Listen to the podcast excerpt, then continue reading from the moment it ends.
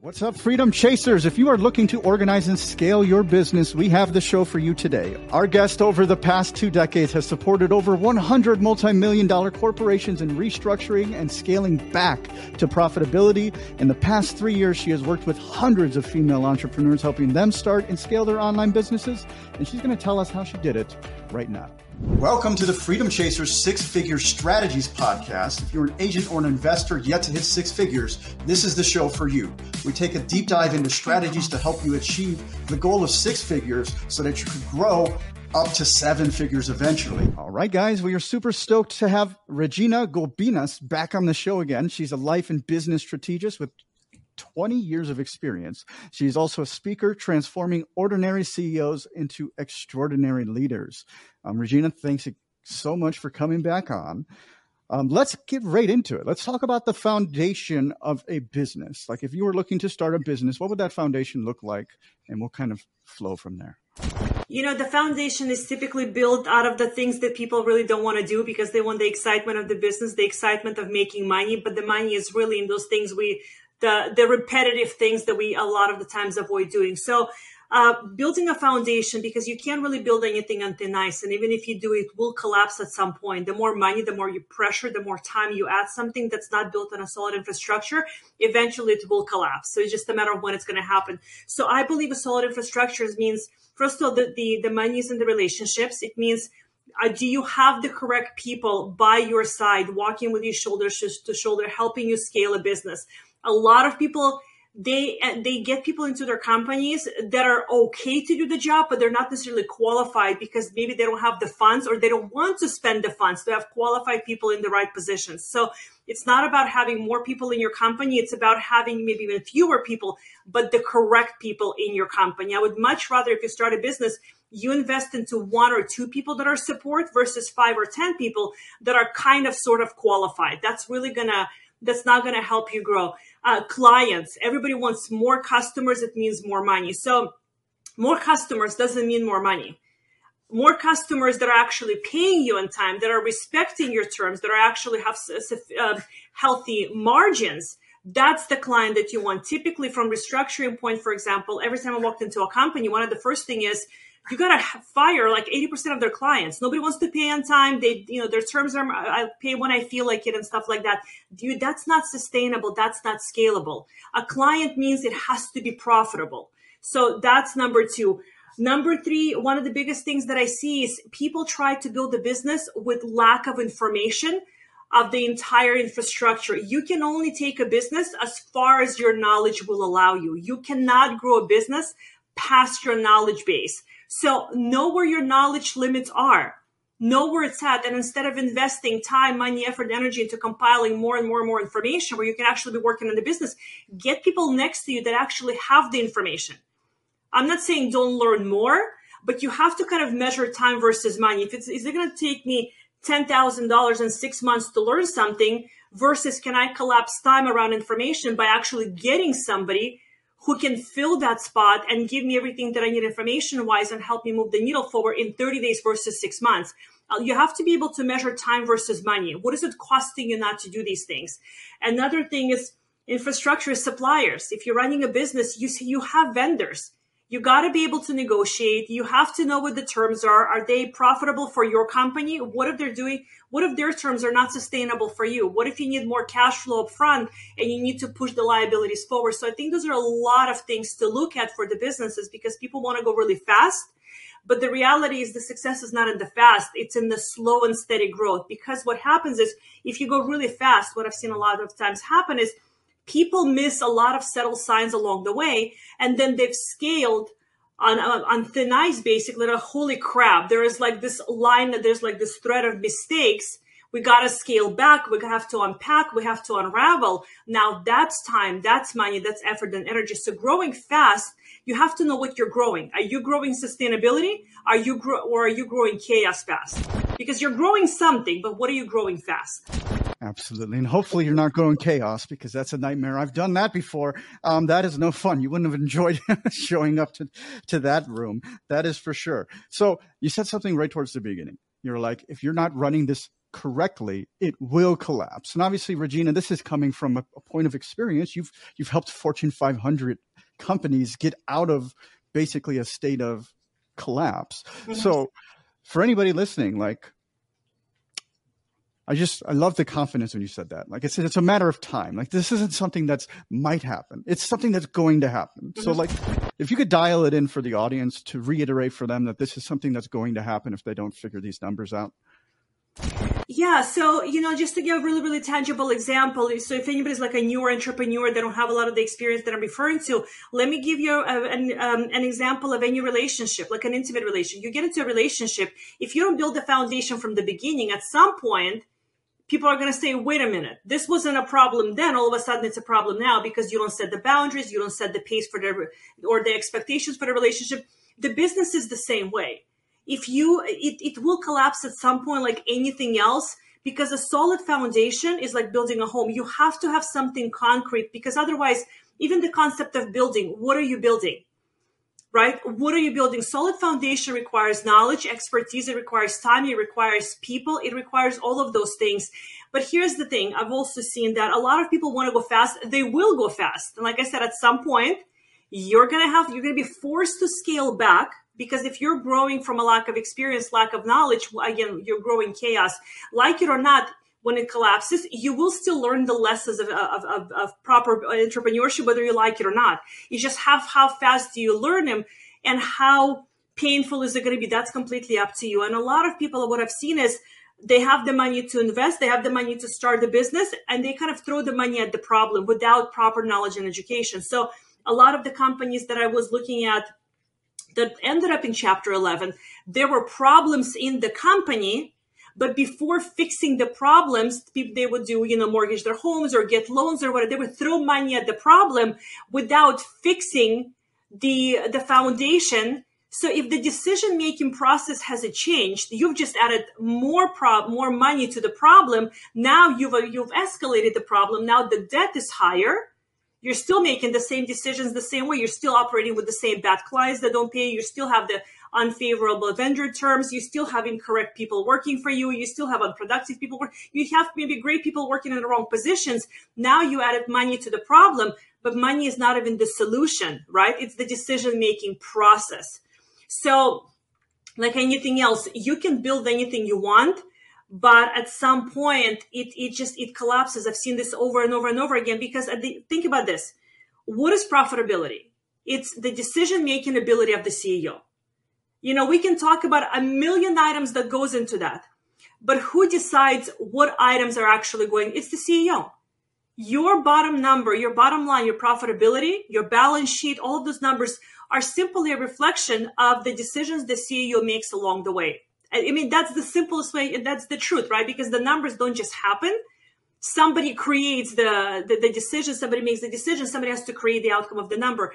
So the foundation starts with our decision making ability. And decision making ability starts from understanding how a business actually works and how money is actually made. And one that's one thing. Number two is making money and being profitable are two very different things. I have seen people who can make half a million dollars a month and they're left on a negative at the end of the month versus somebody who makes a hundred thousand gross revenue a month and is end up and is uh, left at, with ten thousand dollars a month profit at the end of the month. So who's more profitable? Who's a better decision maker?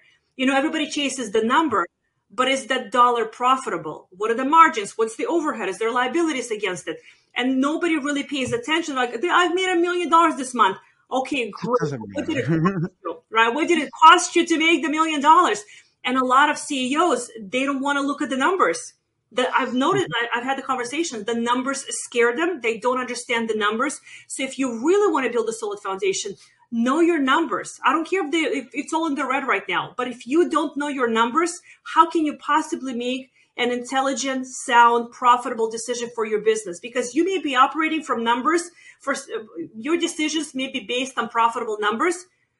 What if you're running negative for the last six months? Your decisions are completely irrelevant. So we need to we need to shift the decision making ability. So part of the foundation is, and entrepreneurs don't want to look at the numbers. They just have a billion ideas.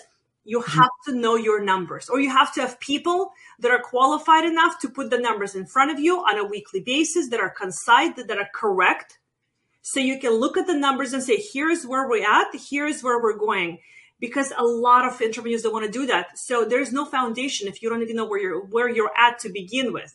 If you don't know your good mm-hmm. starting point. That was a lot of a lot of for, a lot of info for a short question, but you get it. You oh, get it. I certainly get it. Um, absolutely. So there's like a hundred different ways I want to take this, but like you you were you were leaning so heavily into the decision making ability of the CEO. Do you think that's ultimately the most important thing of an organization? Absolutely. Uh, who's uh, if nobody's driving, where are we going? Okay, 100%. that makes a lot of sense. Uh, and so, and you also reference the concept of who not how earlier when we were talking about getting people in the right places where you could learn something for six months or you could hire somebody that already knows it like which of those is a better idea for a business owner right so yeah. and you also mentioned getting people in the right places is one of the most important things you yeah. might have the right people you might have them in the wrong place so yeah.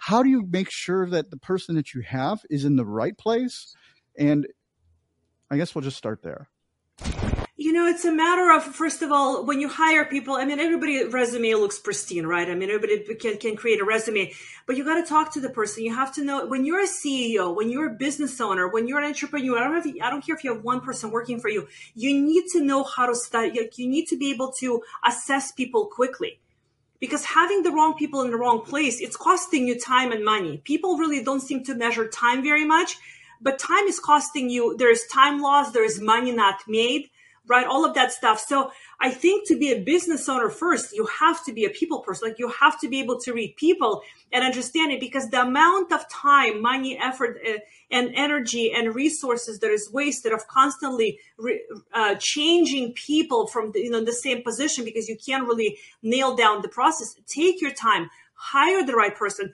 pay them more amount of money pay them because a lot of also businesses they're like i just want somebody cheaper who's going to do the thing and let me give you a very tangible example. A lot of people hire bookkeepers in a position where, where an accountant belongs. A bookkeeper doesn't really know how to understand read and analyze a financial statement and give you a story based on the numbers. Phenomenal bookkeepers it's data entry most of the time. They just need to know what to place on which account thank god for right? But it's da- bookkeeper is a data entry person.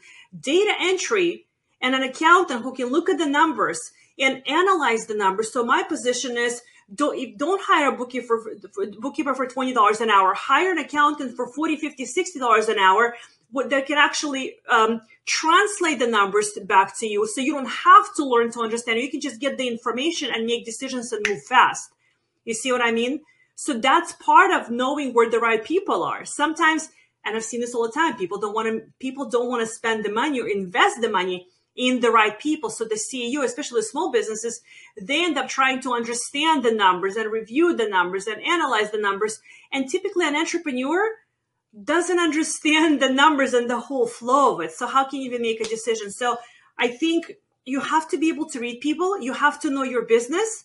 If somebody feels like a no, listen, we're in, we are all intuitive beings. We know when it's a no. When somebody feels like a no, don't try to squeeze them into a position because maybe they're a nice guy or a great gal this is a business.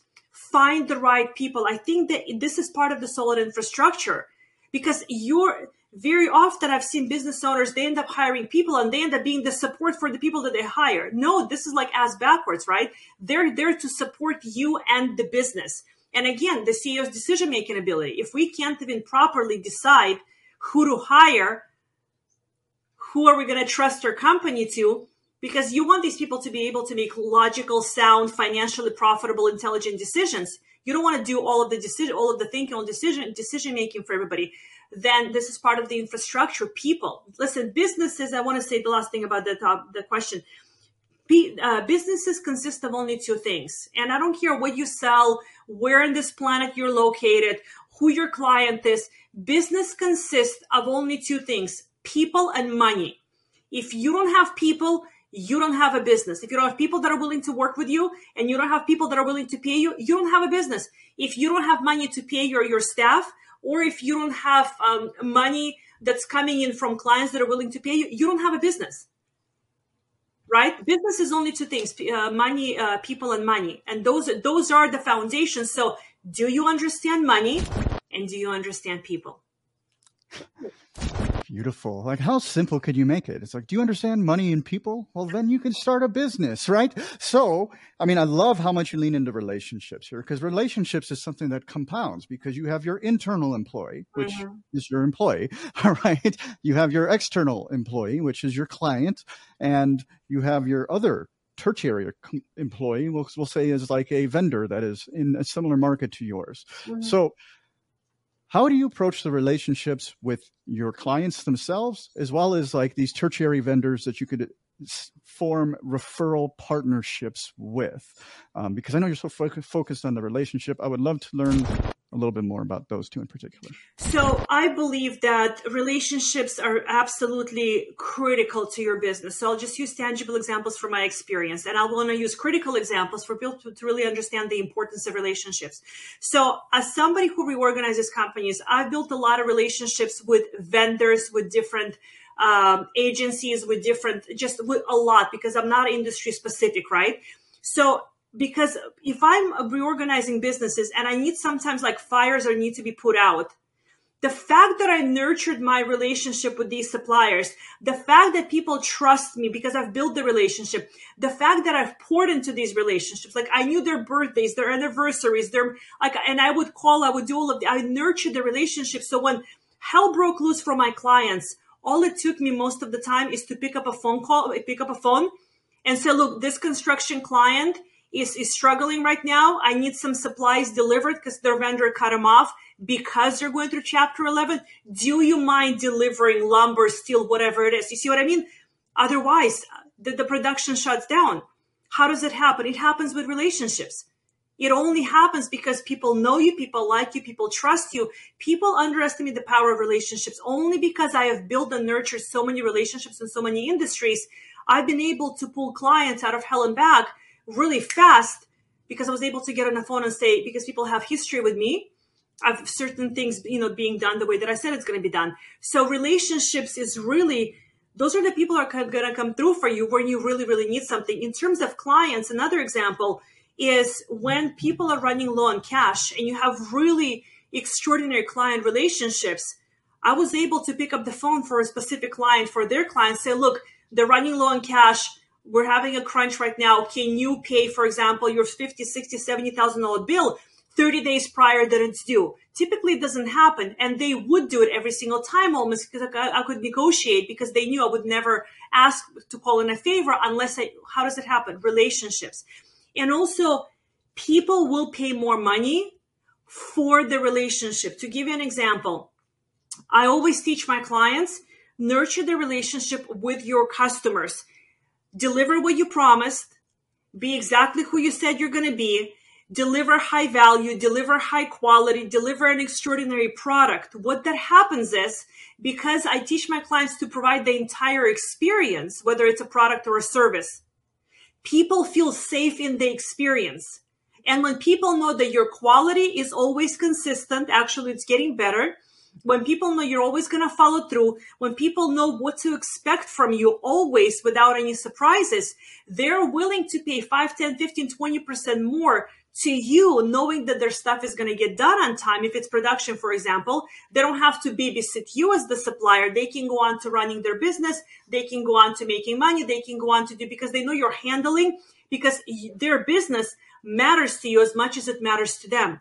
So now they're happy, they're willing to pay more for a peace of mind. I have seen people pay more money for a peace of mind, knowing that they don't have to babysit the, the, the supplier. So, and I think people very much underestimate and undervalue the power of the relationships. Why? Because relationship building takes time. It takes time, money, effort, and energy. Nobody wants to do that. Everybody's so fast. And I'm like, build the relationship because you never know what's going to happen. And by, by building the relationships, I was able to keep the production and the, and the businesses going with my clients. And I was able to always get money in that my clients needed to get the money in when the sky was falling for them. Be, why? Because I've built the relationship. I've nurtured. I've invested time. I've sent them balloons, candy, flower And it was all genuine. Like I knew their births. I knew all that stuff. If you have relationships, your business will be okay, even in the worst of times even if you i've had clients call their customers where we nurture the relationships they say look i'm running short on sales I'm a little like very transparent. I tell people, tell people exactly how it is. There's no need for lying. There's no need for bullshit. People respond to honesty and transparency. I am running low on cash. I'm running low. There's nothing in the production floor. I need some jobs. Do you have anything I can pick up from you? People like, yes, absolutely. I'm happy to help you out. Why? Because the relationship was established, right? Business, mm-hmm. business is relationships. Business and money is relationships. And I think if people invest more time, money, effort into that, they will be much more profitable. They will be much more successful. And at the end of the day, making money is a team sport. You need other people. You're not, you're not selling stuff to yourself and paying to yourself. Nobody can make it on their own forever unless they, they want to get to, you know, a very small number, basically. Yes, very small number. You need to build a community, essentially. Um, I love this because, I mean, it just leans right into people and money being like the only two things you need to focus on. So let's say I wanted to start some new relationships. Um, let's say business to business as a realtor, right? I want to start reaching out to loan officers and get some referrals. What kind of approach would you take in that regard? Uh, the approach would be um, I would do some research, and the approach would be what are they looking for? How may I serve them? It's not about what can you do for me, it's what can I do for you. The approach is always how may I serve you, not how may you, this is what you can do for me. This is always how may I serve you. I believe in giving before asking. I have nurtured my relationships uh, always with uh, giving first before asking, always. Even when I needed nothing, I still nurtured the relationship. A lot of people, um, and this is part of the thing that with negotiating, a lot of people, they're kind of pulling their way. This is what I want. What's in it for me? I have never come to the table to negotiate unless it's a win-win and even when I saw somebody's negotiating uh, against themselves, like literally, and I didn't, they didn't even catch it. I would tell them, you're negotiating against yourself. The better deal is this and this and this and this. That builds trust like nothing else. Because I could have walked away from the table with much more, for example, in my benefit. But the moment you bring it up, because you have to think about long term versus short term. So in reaching out to people, it's always about how can I serve you? I know this is what you do. I know this is what I do. And listen, if you just want to get your foot in the door, sometimes I have clients call and say, look, I want to get my foot in the door. Tell me what to do. Tell me what to do. Tell me how to get a first project. Tell me how to prove myself. Tell me. I'm all about honesty and transparency. I'm, i hate playing games. If you want to get your foot in the door, what I found is the best way is pick up the phone or go or email. Phone is always better because it's a voice, you know, uh, voice conversation, um, very organic. It's a voice. You hear each other um, tell people exactly what you want and then ask them the question. There's no need to, to create, this is not a rocket science project. Tell them, I want my foot in the door. Tell me what to do. And people will tell you what to do. And if they say no, and if you take no for an answer, you don't belong in business. You need to keep going back until you get it. Absolutely. What a great response. I love how you just said you need to figure out what they want first. Like that was such a perfect answer to that because typically if I was to make that phone call, I wouldn't say, Hey, I have something to provide for you. I'd be like, Hey, like what does your business need right now? Hopefully I have the solution for you, or I know somebody that does have the solution for you. And as you said, you just start giving value. And guess what? If you do that enough times, people are going to start giving it back. Mm-hmm. I mean, it's really that simple. I mean, the right people will give it back. So, I mean, it's actually a wonderful way to find the best people to work with. Like mm-hmm. as you said, finding the right people is really important. If you find people that reciprocate business, it's like that's somebody yep. you want to give them business to. and, and also what I want to add is that people are used to the fact that everybody wants something from them.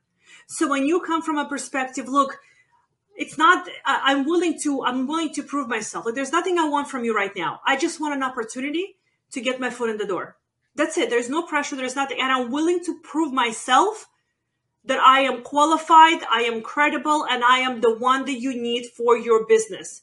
Now that lends very differently than I want something right now and, you know, and I'm great and I'm this and that. Let me prove myself to you.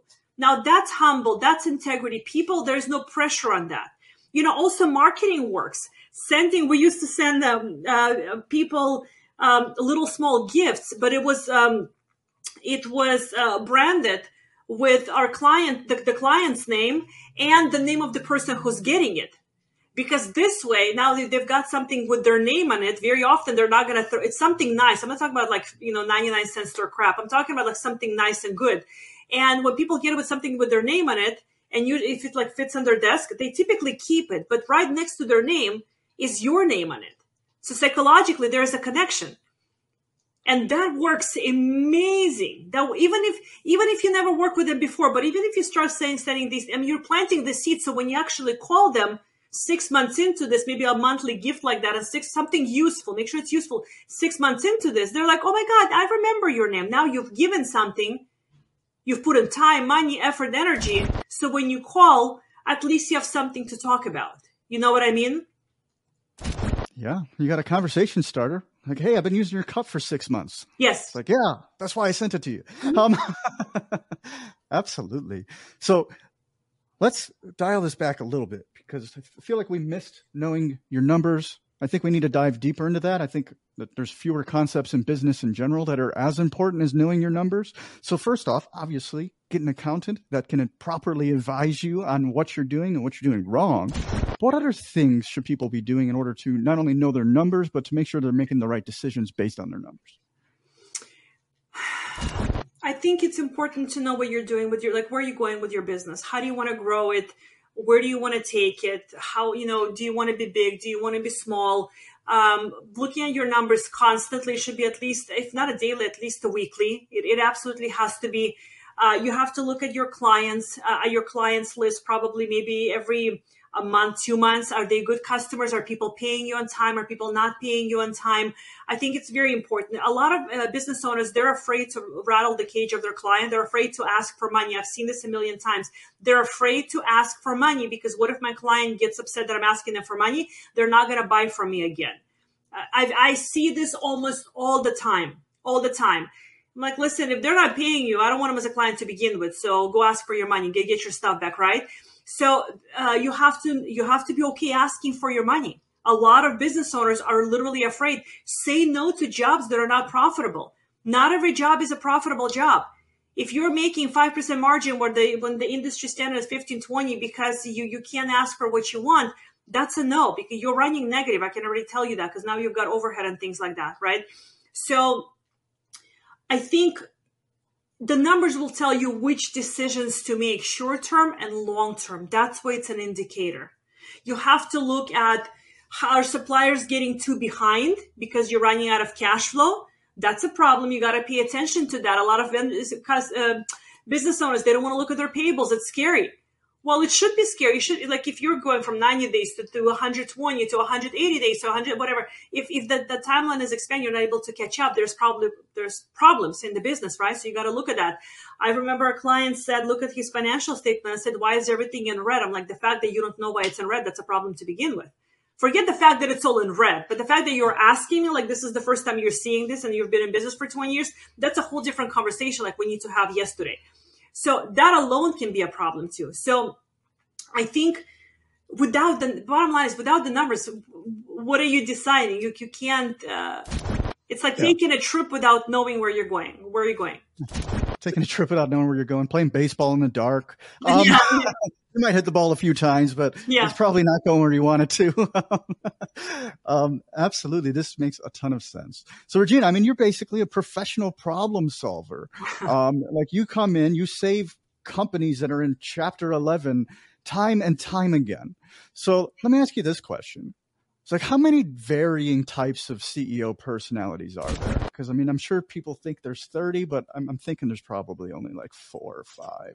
You know, I honestly don't know. I have never looked at it, um, how many actually types, but uh, I think CEO is a fascinating animal. I have a tremendous amount of respect. I don't know who can tolerate chaos the way that I see a real CEO can uh, their uh, their threshold for chaos and fear and, and and doubt and insecurity and still be able to show up is absolutely phenomenal. I highly I I always say know the animal. I highly respect the animal that a CEO is. I think they're phenomenal beings. That's why I love working with business owners because they can run in trouble and get out of trouble and mortgage their homes and, and all that stuff and still show up to work like, uh, and, and their employees are not even going to know that they're like, you know, $5 billion upside down. And I think it's, it's, it's amazing. So I don't know how many personalities, but I know that I greatly respect anybody who is a CEO, who's an entrepreneur, because it takes a special um, nervous system to be able to navigate that. Oh, that is without question. So let's put this in a different light then. So, like, what are some common opportunities for most CEOs to look to enhance? Uh, well, before you enhance, again, you have to know where you're at, right? What are you enhancing? I'm always about foundation. I'm all about stability. I'm always about knowing know what your starting point is, and then start scale smart. It's not about doing more. It's about doing fewer things extremely well. So, for example, if you've hit a specific point and maybe like you're selling product, analyze your product. Is everything very profitable? Can we uh, take some of the stuff of the off of the sales list that you're selling? Can we decrease uh, the the the number of actual the types of things you're selling or the types of services you're offering? Can we decrease that? But actually, it increases profitability because it increases margins uh, on the things that are actually making you money right? So you have to be able to analyze all of these things constantly along the way because like I said at the beginning, you're you're you're always scaling. You're either scaling chaos or you're scaling profitability. You're always scaling, you're always growing something, but what are you exactly growing? So I think being aware of where you're at right now, always looking at uh, things is the customer profitable? Can i do better uh, better prices with the supplier? Is every single product unit that we're producing or service that we're offering is that actually very profitable? So for example i'm working with a client now. She is one of the top um, retreat leader facilitators uh, globally right? And, I, and we were talking about eliminating the actual retreats that she's running. And i said listen you may be making more money per retreat per unit sold eh, versus selling just the certification which may be cheaper but you get like 95% margin from the selling the certification that's facilitated online and you get like what 20% margin off of facilitating a live event. So what's actually profitable? What's actually making you more money right? So we shifted the entire infrastructure to maybe two events two live events from 10 live events and and shifted everything to be to her being a, a retreat leader certification uh, facilitator. So it may be less money less uh, less income less income per unit much more profitability, much more margins per unit, and she can facilitate 100 people per certification versus only five, six, seven people. You see what I mean? So you got to be able to look at all those things and say, okay, this was profitable then. Do I really want to continue scaling this way? So you, you always have to look at all of them as moving pieces. It's never just one thing.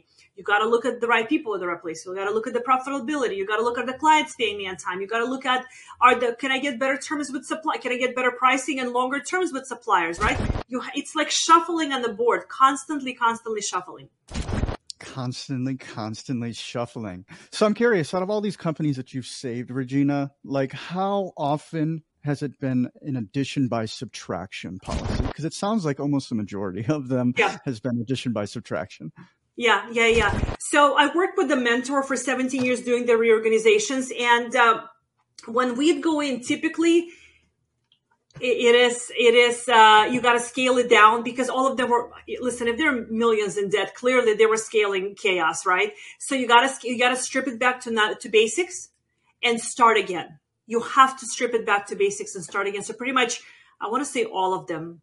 You have to do it a lot of people a lot of people don't realize and i want to make this very important a lot of people don't realize they're scaling chaos or scaling on thin ice until they're saying oh shit and the moment that they can hit that that oh shit point now they're getting it you know what i mean so but they all get to that place I say anybody that's had that oh shit moments knows exactly what you're talking about, and it's yeah. the type of people you're working with. That's for sure. and you know what? Here's what I want to say: if you're in the oh shit phase, or you'll ever get there, listen. This is life. It's fine. Business is so organic. It's so okay. Like you're a human being. We're all learning. Like nobody. There's no guide map. This is how you do it, right? we have emotions, we have feelings, we have fears, we have thoughts. I just want people to give themselves grace. The fact that you had the guts to be a CEO or mortgage your house or do this or do that to, to, to go chase your dream. My God. You know, so you got to scale back down and scale back up. That's, that's fine. I mean, give yourself grace and then just, just for doing the thing, which a lot of people would never have the, the, the personal power to do. Most people would never even try. And even if you fail at it, you gained an abundance of experience and knowledge that you you can't possibly waste. Mm-hmm. Like even if you fail, you learned something extremely valuable without question. Yes. All right, Regina, this has been a ton of fun, man. If anybody in the audience wanted to re- reach out to you, what would be the best way for them to do so?